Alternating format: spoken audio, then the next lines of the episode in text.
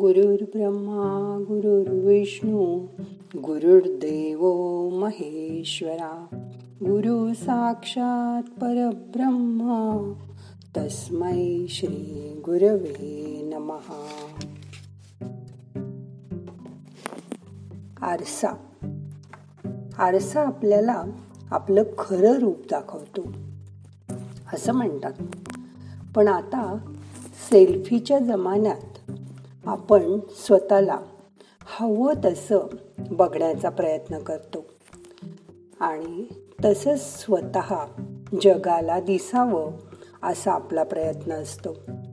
आमच्या इथे माझ्या एका मैत्रिणीकडे कधी गेलं की ती आणि तिच्या सासूबाई नेहमी एकमेकीच्या चहाड्या तक्रारी करायच्या. हिने असं केलं तिने तसं केलं मी तर गप्पा मारायच्या ऐवजी ते ऐकून कंटाळून निघून यायची त्यांच्या घरून. पण नंतर काही दिवसांनी तिच्या सासूबाई गेल्या. त्यावेळी ती मैत्रीण जो काही गळा काढून रडत होती ते पाहून असं वाटलं की किती खोटं खोटं वागू शकतो माणूस. ती रडता रडता म्हणत होती केवढा मोठा आधार गेला माझा. त्या मला आईसारख्या होत्या. असे म्हणत होती आणि जोरजोराने रडत होती. मला तर हसायलाच यायला लागलं कारण त्यामागची खरी परिस्थिती मला माहीत होती. अजून एक मैत्रीण. सुद्धा नेहमी किती छान छान पदार्थ करते असं म्हणायची. मला काहीतरी नवीन करायला आवडतं पण रोज रोज मेलं ते पोळ्या भात भाजी ते नाही आवडत मला करायला. मला चायनीज इटालियन थाई असे प्रकार करायला आवडतात. पोळी भाजी तर सगळेच करतात. त्यात काय मोठंसं ते तर मी छानच करते. तिचाच नवरा आमच्या समोरच्या दुकानात त्या दिवशी भाजीपोळी घेताना भेटला. त्याला मी म्हणले तुम्हाला तर खूप छान छान पदार्थ खायला मिळत असतील. सुधा तर म्हणाली रोज मी नवीन नवीन काहीतरी करत असते म्हणून. तिचा नवरा म्हणाला कसलं काय हो? बसते काहीतरी करत? फोनमध्ये बघून बघून? पण ते पदार्थ काही खाण्यासारखे थोडेच असतात. पसारा नुसता? जेवायला बसायची वेळ झाली तरी ताटं मांडायला हिला वेळ नसतो. दमले ग बाई असं म्हणून? बसते. माझ्या पदार्थाचे व्हिडिओ काढा ते फेसबुकवर टाका. हे सर्व करून किती दमायला होतं. तुम्हाला काय माहीत? शिवाय किती लाईक आले किती कॉमेंट आले ते पण बघायचं असतं ना.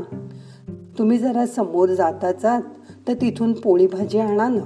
मलाही भूक लागली आहे. असं म्हणते. अशीच एक मैत्रीण माधुरी. मला किती लेख मागवतात. अगो लोक सांगतात दिवाळी अंकासाठी आतापासून माझ्या मागे त्यांनी तगादा लावलाय. आधीच मानधन पाठवतात. कथा पाठवा कथा पाठवा असं सारखं सांगत असतात. तुमच्या कथेतलं रसभरीत वर्णन आम्हाला खूप आवडतं. तिचा मुलगा माझ्या मुलाचा मित्र तो घरी आला होता. तर मला म्हणाला आईची सारखी मोर्चे बांधणी चालू असते. इथे लेख पाठव तिथे कथा पाठव. आता तर सारखी माझ्या मागे लागते.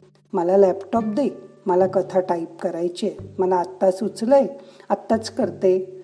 म्हणून मग मी तिला म्हटलं अगं मी अभ्यास कधी करू? सारखा सारखा लॅपटॉप तूच घेतेस. मला म्हणली तू कर मित्राकडे जाऊन अभ्यास. नाहीतरी पुस्तकातून कर. म्हणजे घेताना लॅपटॉप माझ्यासाठी म्हणून घेतला आणि सारखा तो तिलाच हवा असतो. आहे ना गंमत? काही जणांना स्वतःच्या गोष्टी खूप मोठ्या करून सांगायची सवय असते.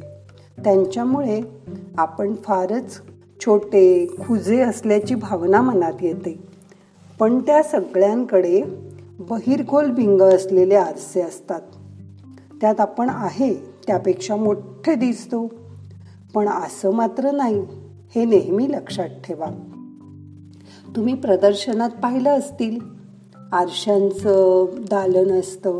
त्यात काही आरशात आपण जाडे दिसतो काही आरशात उभे दिसतो काही आरशामध्ये गोल दिसतो. आपण दुसऱ्याकडे पाहून आपण कसे ते ठरवायचं नाही. आपण एकमेव द्वितीय आहोत. आपल्यासारखं दुसरं कोणीच नाही. म्हणून कोणाचीही नक्कल करायला जाऊ नका. आपण जसे आहोत तसेच छान आहोत. हे मनालाच पटवून द्या. आपल्या स्वतःच्या व्यक्तिमत्वाचं निरीक्षण केलं की तुम्हाला जाणवेल. त्यातील पहिला स्तर म्हणजे मी स्वतःला काय समजते? दुसरा स्तर म्हणजे लोक मला काय समजतात? आणि तिसरा स्तर म्हणजे आरसा. कारण तुम्ही काय असता हे सत्य आरसा तुम्हाला लखपणे दाखवतो. इथे आरसा म्हणजे आपलं मन. ते आपल्याला स्वतःहून स्वतःबद्दल सत्य सांगत असतं. आणि ते नेहमी खरं असतं. खरं तर आरसा म्हणजे नुसता काचेला लावलेला पारा असतो. एरवी काचेतून आपण आरपार बघू शकतो. पण आरशातून बघू शकतो का? नाही ना? पण आता जेव्हा आरसा बघाल तेव्हा नुसता चेहरा नका बघू. तर त्यातील तुमचं मन आरपार बघा. ते लख ठेवा. चमकदार स्वच्छ आणि पवित्र ठेवा. त्यावर कधीच मलिनता येऊ देऊ नका. वाईट विचार येऊ देऊ नका.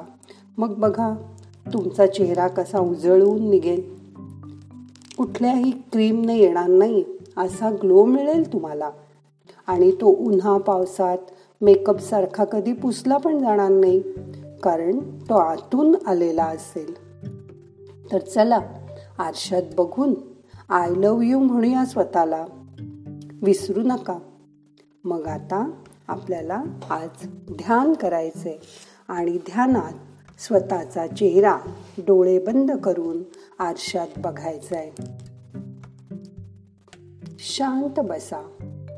हाताची ध्यान मुद्रा करा. पाठ सरळ ठेवा. खांदे मान सैल करा. रिलॅक्स आता आपण दहा मिनटं ध्यान करणार आहोत. दहा मिनटं होईपर्यंत डोळे उघडायचे नाहीत. शांत व्हा. रिलॅक्स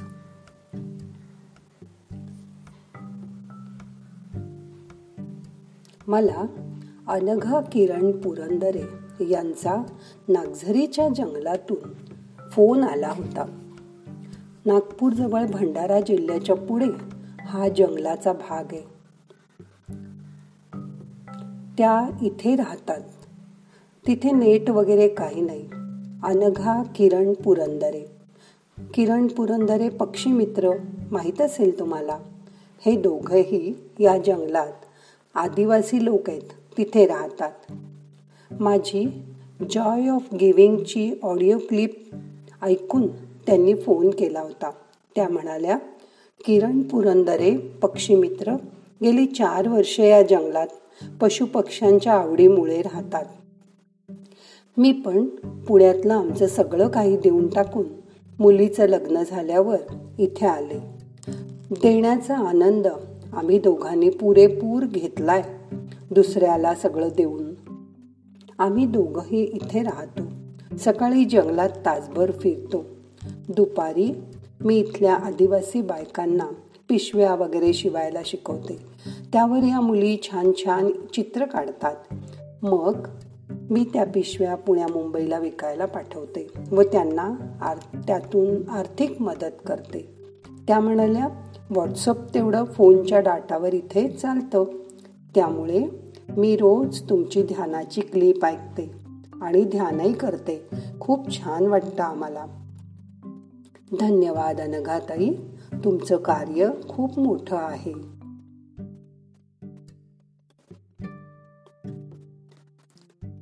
नाहम करता हरिक करता हरिक करता हि केवलम. ओम शांती शांती शांती.